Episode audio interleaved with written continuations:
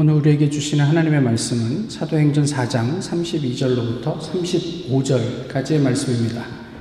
신약성경 사도행전 4장 32절로부터 35절까지의 말씀입니다.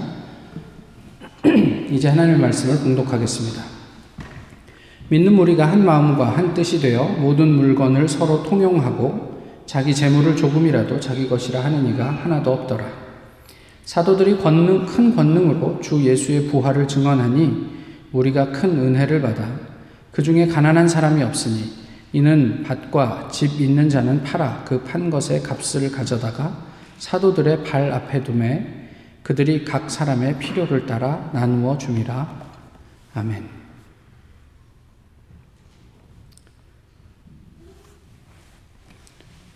한국에서 어느 작은 출판사 를 운영하는 대표가 쓴 글입니다.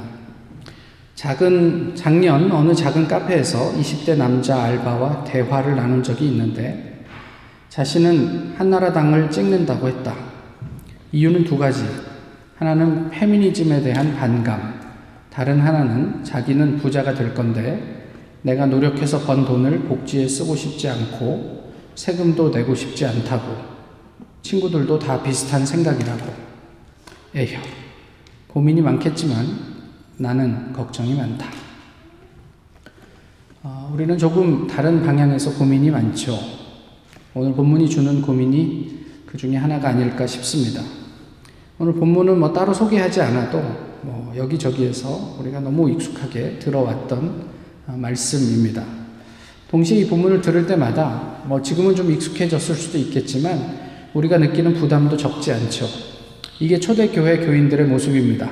그리고 진짜 그리스도인이라면 이렇게 살아야 합니다. 뭐 이렇게 말을 들을 때마다 저희가 좀 어, 적잖이 부담스럽습니다.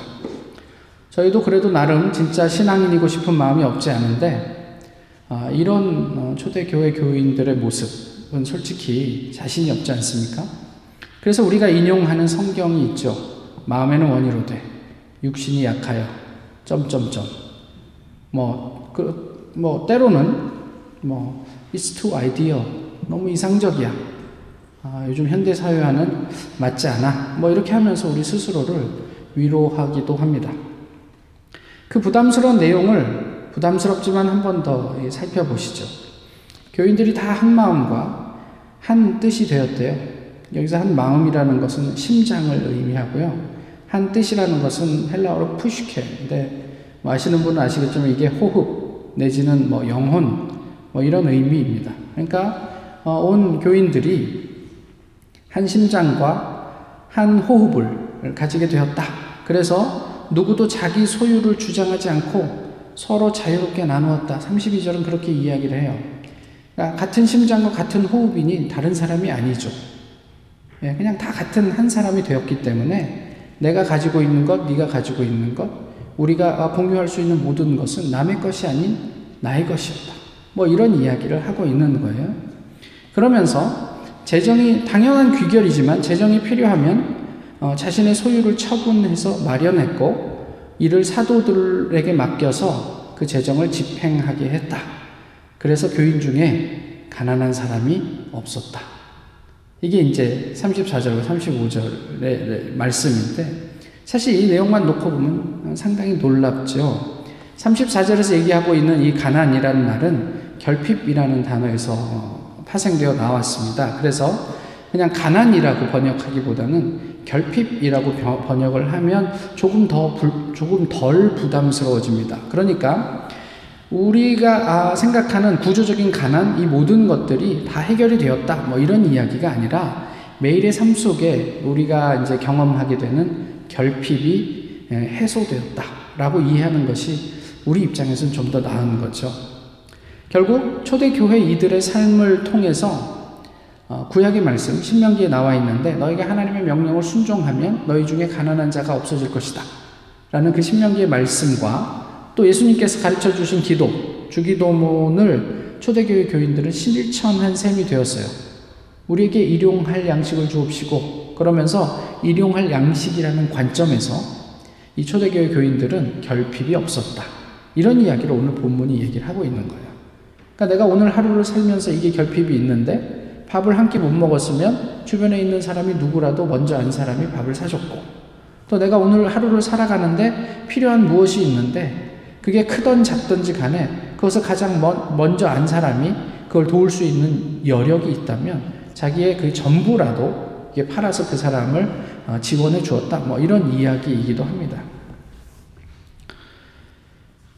36절에서 37절은 오늘 읽지는 않았지만 그 이, 이 삶에 대한 부연 설명입니다. 아주 극단적인 한 사람을 소개하고 있어요. 누구죠? 바나바라고 이야기를 하고 있어요.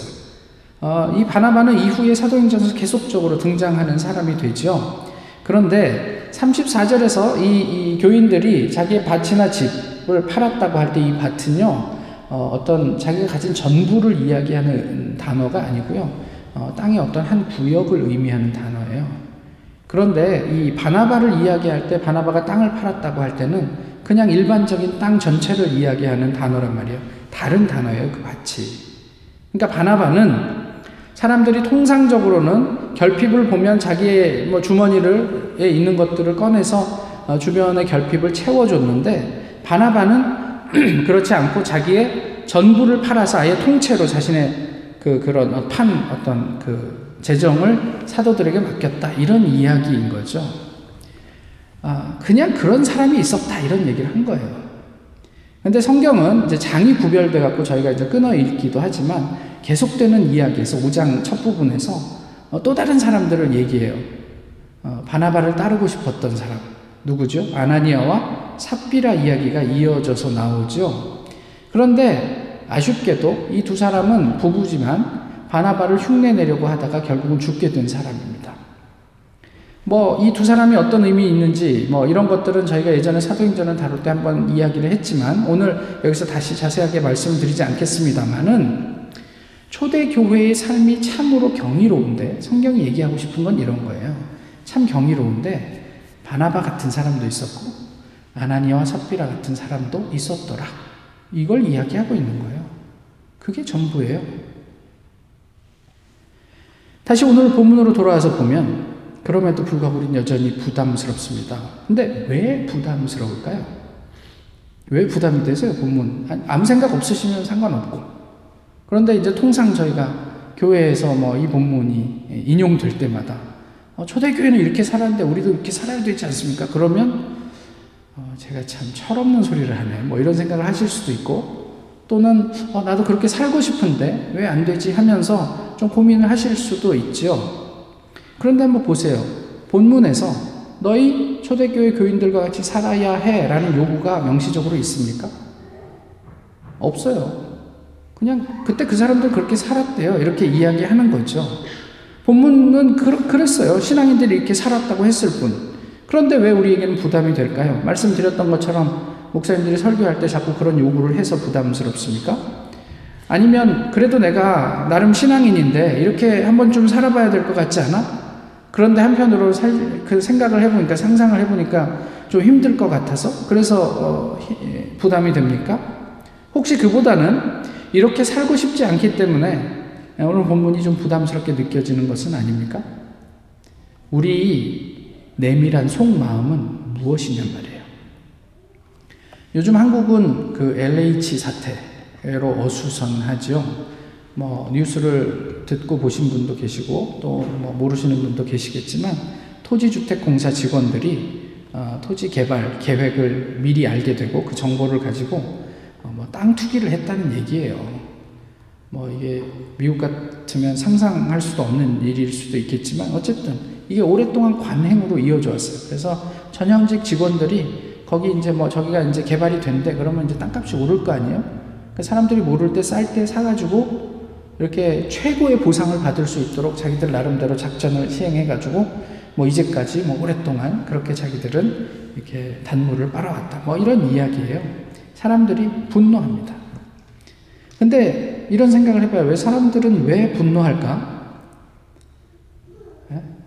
그만한 땅을 살 돈이 없을 텐데. 왜 분노할까? 솔직히 자기가 그걸 알든 모르든 크게 손해볼 일은 없을 텐데. 물론 집값이 오르면 뭐 상대적인 박탈감이 있을 수 있겠지만, 어쨌든 그왜 분노할까? 그런데 만약 그 사람이, 그 분노하는 분들이 그 정보를 미리 알았다면 그 사람들은 어떻게 처신했을까? 만약에 우리가 그 정보를 알았다면 나는 어떻게 행동했을까? 이런 생각들을 해봐요. 이유 여하를 막론하고 그 LH의 전현직 직원들은 왜 그렇게 무리한 투기를 하고 싶었을까? 그들 마음속에는 도대체 무엇이 있길래 그 자기가 해서는 안 되는 일이잖아요.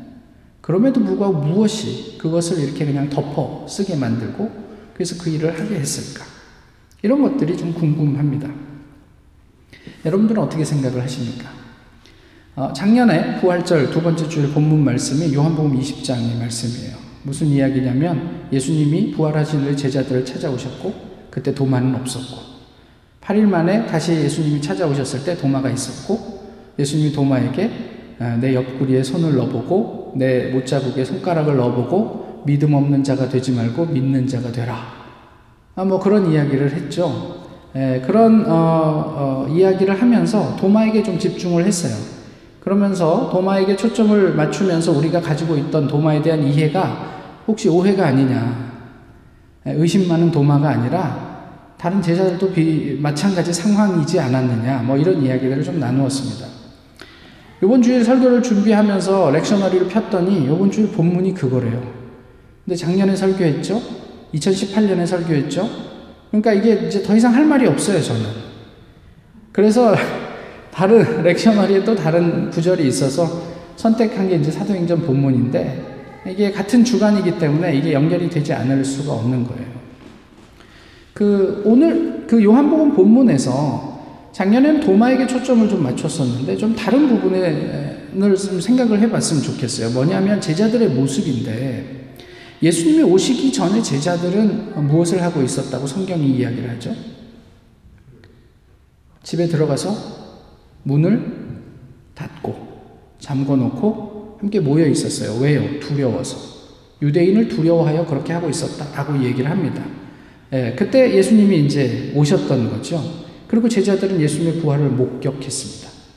그리고 기뻐했어요. 그런 다음에 그들은 어디로 갔어요? 그 자리에 그대로 있었어요. 그리고 8일이 지난 후에 도마가 함께 있을 때 예수님이 다시 찾아오시는데 그때도 어, 요한복음 20장에 보시면 뭐라고 묘사되어 있냐면 문들이 닫혔더라. 근데 예수님이 다시 오셨다. 뭐 이런 얘기예요. 문이 닫혔다는 얘기는 예수님께서 시공을 초월해서 오셨다라는 것을 설명하기 위함도 있지만 다른 한편에서 제자들은 부활하신 예수님을 만났음에도 불구하고 그들의 삶의 자리는 전혀 변하지 않았더라. 이런 이야기이기도 해요. 상황은 달라졌는데 삶의 자리는 변하지 않은 그런 것들을 통해서 제자들과 우리에게 있는 근원적인 어떤 두려움들을 본문이 이야기를 하고 있는 것 같아요. 요한복음 20장의 어, 본문에서 우리가 다루 이렇게 살펴볼 수 있는 두려움이 한 두 가지 정도가 되는데요. 첫 번째는 상황과 관련된 두려움입니다. 예수님이 죽은 후에 제자들은 유대인을 두려워했다. 성경 그렇게 이야기를 해요. 무슨 이야기입니까? 유대인들은 예수님뿐만이 아니라 예수님의 제자임을 자처하는 사람들까지도 다 가두거나 죽이려는 시도를 했다. 이거는 사도 바울의 행적을 통해서 우리가 확인할 수 있는 바잖아요. 설령 우리가 생각하는 것만치 그렇게까지 극심하지 않았다고 할지라도 제자들이 예수님의 죽음을, 십자가 죽음을 보고 나서 느끼게 된 부담은 적지 않았을 거예요. 이것이 제자들이 집에 모여서 그 문을 닫고 두려움에 떨고 있었던 이유다. 성경은 그렇게 설명을 하는 거죠. 아까 말씀드렸던 것처럼 제자들은 부활하신 예수님을 목격했어요. 그렇음에도 불구하고 여전히 불안하고 두려웠습니다. 왜요? 당시의 상황 때문에. 그 다음 두려움이 뭐냐면 경험이 주는 두려움이 있어요. 이것은 다시 두 가지 정도를 생각해 볼 수 있는데 하나는 경험을 해서 두렵고요. 다른 하나는 경험을 하지 못해서 두려워요. 그러니까 도마 같은 경우에는 경험을 하지 못한 두려움이 있죠. 사실 이게 두려움이라고 얘기하기보다는 부담이라고 얘기하면 좀 더 편안할까요? 결핍에서 오는 어떤 부담이 있어요. 나만 제외되었을까? 예수님은 나에게는 오시지 않는, 않는 것일까? 그래도 난 나름대로 예수님을 열심히 따라다녔는데 왜 나는 이렇게 소외되었을까? 내가 없는 줄 아셨을 텐데 왜 하필 그때 오셨을까? 뭐 이런 생각을 할 수 있지 않았을까요? 사실 이건 도마의 문제만이 아니에요. 우리 내면에서도 계속 되는 거죠. 우리가 기도하는 일들이 이루어지지 않을 때 왜 하나님은 나를 외면하는 것 같지? 나는 하나님에게 유의미한 사람인가? 뭐 이런 생각들을 우리가 하곤 하잖아요. 또는 이렇게 생각할 수도 있어요. 나의 일천한 신앙 경험으로 내가 과연 구원받을 수 있을까? 나는 충분한가? 이 정도의 자격을 가지고 목회할 수 있을까? 신앙생활 할 수 있을까? 그냥 조용히 어떤, 어떤 뭐 이렇게 속세를 떠나 산에 들어가서 이게 렇도 닦고 있어야지 내가 좀 더 거룩해지고, 어, 뭐 이렇게 좀 성숙해지지 않을까? 뭐 이런 생각을 할 수 있는 거예요. 이게 우리가 가지는 부담, 두려움이에요. 경험을 했으면 괜찮아집니까? 제자들은 그렇지 않았음을 보여줘요. 이게 다시 경험될 수 있는 걸까? 이런 거죠. 아까도 얘기했지만 여전히 혼란스러워요, 제자들은. 예수님 부활을 분명히, 분명히 목격했는데 혼란스러워요. 예수님을 만났는데 여전히 그들은 그 자리를 떠나지 못하고 문을 닫아 걸고 있었어요. 삶의 모습은 변하지 않았어요. 도마에게 우리가 예수님을 보았다 라고 이야기를 하지만 그래서 한시적으로 기쁘기도 했지만 시간이 지나면 지날수록 진짜 맞나? 왜요? 사람이 죽었다 살아나는 일이 이게 있을 수 없는 일이잖아. 있을 수 없는 일이에요. 자기들 이미 경험해 놓고 예수님께서 나사로를 살릴 때도 그 자리에 있었고 많은 기적을 행할 때도 그 자리에 있었음에도 불구하고 여전히 제자들은 예수님의 부활하신 육체를 보고 나서도 혼란스러웠어. 그리고 집 밖으로 한 발짝도 나갈 수 없었다. 이게 성경이 얘기해 주는 거예요. 이런 생각을 했을 수도 있어요. 혹시 내가 환상을 본 건 아닐까? 내가 너무 예수님을 생각한 나머지 우리가 공통적으로 이렇게 집단 환각에 빠졌던 것은 아닐까? 우리의 경험도 동의를 해요. 우리 일상에서 느끼는 부담이나 두려움이 이게 이와 크게 다르지 않을 거예요. 집값이 오르는 상황이 주는 압박이 있어요. 집을 가지지 못한 결핍으로 인해 우리가 가지게 되는 미래에 대한 부담이 있어요. 제가 재작년에 그 유럽에 갔을 때 가까운 목사님 세 분이 있었잖아요. 그 중에 한 분이 어 이렇게 걸어가는데 묻더라고요. 야, 너네는 노후 준비가 어떻게 되냐? 뭐 이렇게 얘기를 해요. 그랬더니 그 중에 한 분이 이제 어 학교를 졸업하고 직장 생활을 하다가 어 그러다 이제 목회를 하신 분이 있는데 어 나는 옛날에 직장 생활할 때 어, 집을 하나 청약을 받아놓은 게 있어. 그랬더니 이분이 그런 거예요. 야, 너는 이제 뭐 은퇴해도 살 집은 있네. 부럽다. 뭐 이런 얘기를 하더라고요. 그게 우리가 가지는 솔직한 마음이에요. 목사라서 다릅니까? 비슷하지요. 집을 가졌으나 한 채만으로는 충분하지 않을 것 같은 불안이 많이 있는 거 아니에요? 그래서 여력만 되면 어떻게든 한 채 더 살려고 하고 투기도 해 감수 불사하려고 하고 어디 저기 우리가 내가 최소한의 투자로 최대 이익을 누릴 수, 그, 그, 얻을 수 있는 곳이 어디일까? 이러면서 뭐 여러 가지 정보를 이렇게 찾아다니기도 하지 않아요? 근데 이게 비단 집뿐만의 문제겠냔 말이에요. 우리의 직장이나 우리의 어떤 어떤 처지나 우리의 삶에 관한 문제들도 다 이와 비슷하지 않아요? 오늘 본문을 대하면서 우리가 느끼는 부담이 바로 이러한 우리 인간으로서 가지게 되는 근원적인 두려움의 뿌리를 두고 있는 것이 아닐까 생각을 해봐요. 그래서 초대 교회의 삶을 구현하기에는 오늘 우리의 상황이 너무 달라졌다며 항변하는 것으로 그냥 익스큐스를 하고 싶은 마음도 우리에게는 있어요. 내가 한 번도 경험해보지 못했기 때문에 어, 이들의 삶을 막연하게 두려워하고 있을 수도 있어요. 또는 파편적이지만 부정할 수 없는 예수 그리스도에 대한 경험이 우리 각자에게 있, 있지요. 그럼에도 불구하고 진리를 하나님의, 하나님 나라의 가치를 우리의 삶의 좌표로 삼는 것에 대해 여전히 불안하고 자신이 없을 수도 있어요. 세상은 그렇게 우리에게 아주 적극적으로 도전해 오기 때문에요. 이미 말씀드렸지만 오늘 본문은 그런데 우리에게 이러한 삶을 살아라 요구하지 않으세요. 당시, 당시 신자들의 삶을 보여줬을 뿐이라고요. 다시 말하면 이 신자들이 그런 삶을 살 수 있었던 것은 그 이전에 그렇게 할 수 있었던 이유가 따로 있었다라는 말이기도 해요. 우리한테 따로 이야기하지 않았는데, 그들에게 그런 삶을 요구하지 않았는데, 그들은 어떻게 그런 삶을 살았을까? 이것이 오늘 본문이 우리에게 주는 질문이죠. 모든 사람에게 내재되어 있는 불안을 딛고 평안을 누릴 수 있는 이유, 방법이 무엇이겠습니까? 33절을 보시면 사도들이 큰 권능으로 주 예수의 부활을 증언하니 무리가 큰 은혜를 받았다. 이렇게 이야기를 하고 있어요. 그러니까 32절과 34절, 35절 사이에 33절을 둠으로 해서 누가는 무슨 이야기를 하고 있냐면 예수님의 부활이 초대교회의 삶과 무관하지 않음을 보여주고 있는 거예요. 이건 2장 말미에도 언급되어 있는 내용인데 그것과도 좀 비교해 보면 재미있는 어떤 부분들이 나오긴 하는데 어쨌든 그렇습니다. 아까 요한복음 20장에서 제자들이 예수님께서 제자들을 찾아오셔서 처음 하신 말이 무엇이었습니까? 평안을 평안이 너희에게 평강이 있을지어다 이렇게 얘기를 하셨어요. 그리고 나서 무슨 얘기를 또 하셨죠? 숨을 내쉬며 성령을 받으라 이렇게 말씀하셨어요. 무슨 얘기냐면 우리의 평안은 샬롬은 성령으로부터 비롯된다 이런 이야기예요. 우리의 구원, 샬롬이 그런 모든 것들을 포괄하는 단어라고 말씀드렸죠. 우리의 구원은 예수님의 숨을 호흡할 때 우리에게 주어진다 이런 이야기예요. 또 오늘 본문의 내용이 사도행전 2장에서 이어진다고 말씀드렸는데 이것은 사도행전 2장의 그 오늘 초대교회 교인들의 삶을 묘사하기 직전에 무슨 일이 있었습니까? 오순절 성령 강림 사건이 있었어요. 그러니까 그것과 연결되어 있는 것. 그래서 결국 성경은 초대교회 교인들의 삶은 바로 성령 충만의 결과였다라는 사실을 암시적으로 이야기를 하고 있는 거예요. 문제는 그렇게 말씀하셨어도 제자들은 그것을 누리지 못한 데 있어요. 너에게 평안이 있을지어다.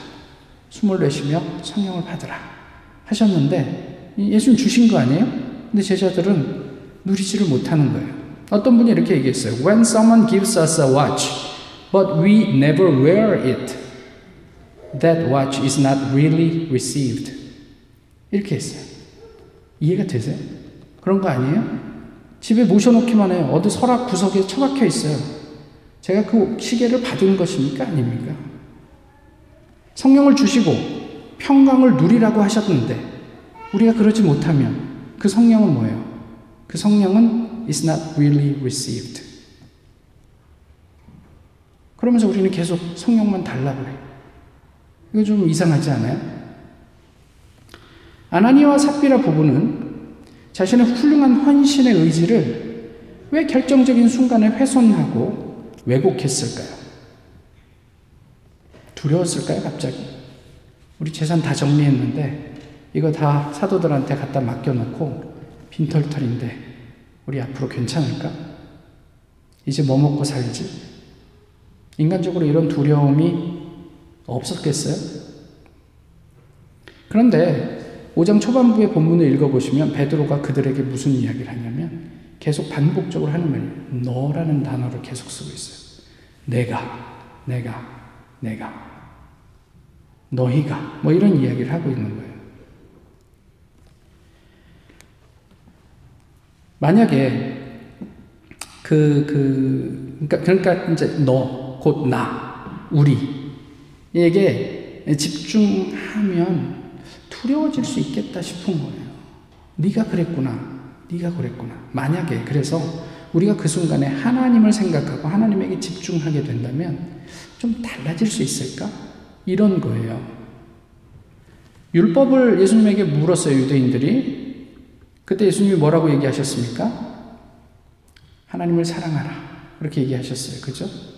그리고 계속해서 이와 똑같은 의미로 내 이웃을 내 몸과 같이 사랑하라. 이것이 율법의 완성이다. 율법의 전부다. 이런 이야기를 하셨단 말이에요. 오늘 본문이 보여주는 초대 교회의 행위, 다시 말하면 이웃을 사랑하는 삶은 다름 아닌 어디를 향하고 있어요? 하나님을 지향하고 말 이웃을 사랑하는 것 같지만 그들이 이미 지향이 하나님에게 있었기 때문에 그 삶이 그렇게 우리 눈에 목격되었다라고 이야기를 하는 거예요. 성령은 우리의 시선을 하나님에게 집중하게 해요. 우리는, 너는, 나는 사람들의 시선을 의식해요. 성령은 우리로 하나님이 나를 어떻게 보시는지, 하나님은 어떻게 생각하시는지 거기에 집중하게 한단 말이에요. 그래서 성령 충만은 그런 것이에요. 그런 상태를 의미해요. 하나님에게 집중하는 상태. 그게 성령 충만한 사람들이에요. 성령 충만을 너무 단편적으로 신화화하지 마세요. 우리가 성령이 충만해서 병든 자를 위해서 기도하면 병이 낫고 또 우리가 무언가 문제가 있을 때 그 사람 위해서 간절히 기도하면 그 문제가 해결됩니까? 되죠. 근데 그것은 성령 충만의 일부분이에요. 성령이 충만하면 기적이 일어납니다. 그런데 그게 다가 아니에요. 성령이 충만하면 우리의 가치가 변하고 삶의 내용이 바뀐다. 사도행전은 그 얘기를 하고 싶은 거예요.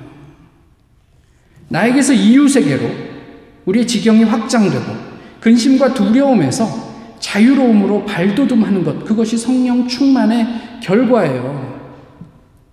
성령 충만한데 뭐 이렇게 돌아다니면서 병 좀 고쳐.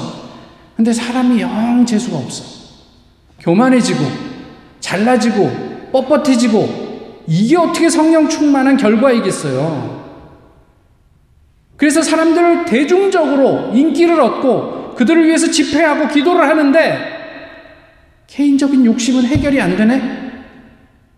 그래서 막 축제하고 사람들로부터 돈을 요구하고 이게 어떻게 성령 충만의 결과일 수 있겠느냐는 말이에요. 지난 주간에 저희가 어, 마음을 모아서 부활절 헌금을 드렸습니다. 어, 주보에 광고가 나갔지만 총액이 4,400. 총 다섯 명에게 여러분들에게 이제 신청을 받은 다섯 분에게 천 불씩 지원될 것입니다. 좀 모자라네요. 근데 지난번에 그 각 기관에 추수감사절 때 지원을 하고 남은 천불이 있어서 이제 적절하게 남게 되는데요. 아, 적지 않은 금액입니다. 저희 교회 입장에서 보면. 그런데요, 만약에 우리가 우리 마음에 그것이 불편하지 않다면, 우리도 오늘 본문을 좀 읽으면서 마음 한 구석에 좀 흐뭇해도 되지 않을까. 뭐 그런 생각을 좀 해봐요. 그냥 우리만 좋자고 모이는 게 아니라, 그래도 우리도 어떤 부분에 있어서는 이웃을 한번 좀 생각해 볼 수 있었다. 동참하지 못하셨던 분들은 괜찮습니다. 우리에게는 언제나 기회가 있으니까. 함께 그렇게 이웃을 돌아보며 생각할 수 있었으면 얼마나 좋을까. 뭐 이런 생각을 해 보았습니다. 예수를 호흡하는 사람이 우리 이웃을 외면할 수 있을까요? 성령을 호흡하는 사람이 나 자신만을 챙길 수 없겠죠. 세상의 모든 사람이 불안과 두려움을 안고 삽니다. 심지어 우리조차도. 그렇지만 예수를 호흡하는 사람은 조금 다르게 그것이 느껴지지 않을까요? 인간으로 살아가는 동안 두려움은 언제나 우리를 이렇게 넘어뜨리기도 하고 좌절하기도 하고 괴롭힐 것입니다. 그러나 하나님의 생기를 호흡하며 그 두려움이 구원받게 하시란 말이에요. 예수 그리스도를 호흡하는 그 사람에게 그 앞에 놓여 있는 두려움을 넘어 그 닫혀진 문을 열고 밖으로 나갈 수 있는 또 다른 힘이 생겨나기 때문에 그렇습니다. 사도행전 1장에 이런 말씀이 있어요. 유다가 밭을 샀다. 예수님을 판 돈으로 밭을 샀다. 그죠? 그런데 오늘 바나바를 위시한 다른 신자들은 그 밭을 팔았대요. 그러니까 유다가 산 것을 파는 것은 아니지만 어쨌든 밭을 팔았어요. 그러니까 유다가 그 제사장들한테 돌려준 돈으로 이제 밭을 사서 뭐 피바치다 뭐 이런 이야기를 한 건데 바나바와 다른 신자들은 자기의 밭을 팔았어요. 무엇을 이야기하는 걸까요? 그리고 그러한 초대교회의 삶의 결과는 5장 중반부에 어떻게 되냐면 백성이 칭송했다. 이렇게 드러난단 말이에요. 우리가 노력해서 되는 삶이 아니에요. 내가 무엇이 되려고 하지 마세요. 다만 성령을 기다리시란 말이에요. 언제까지요?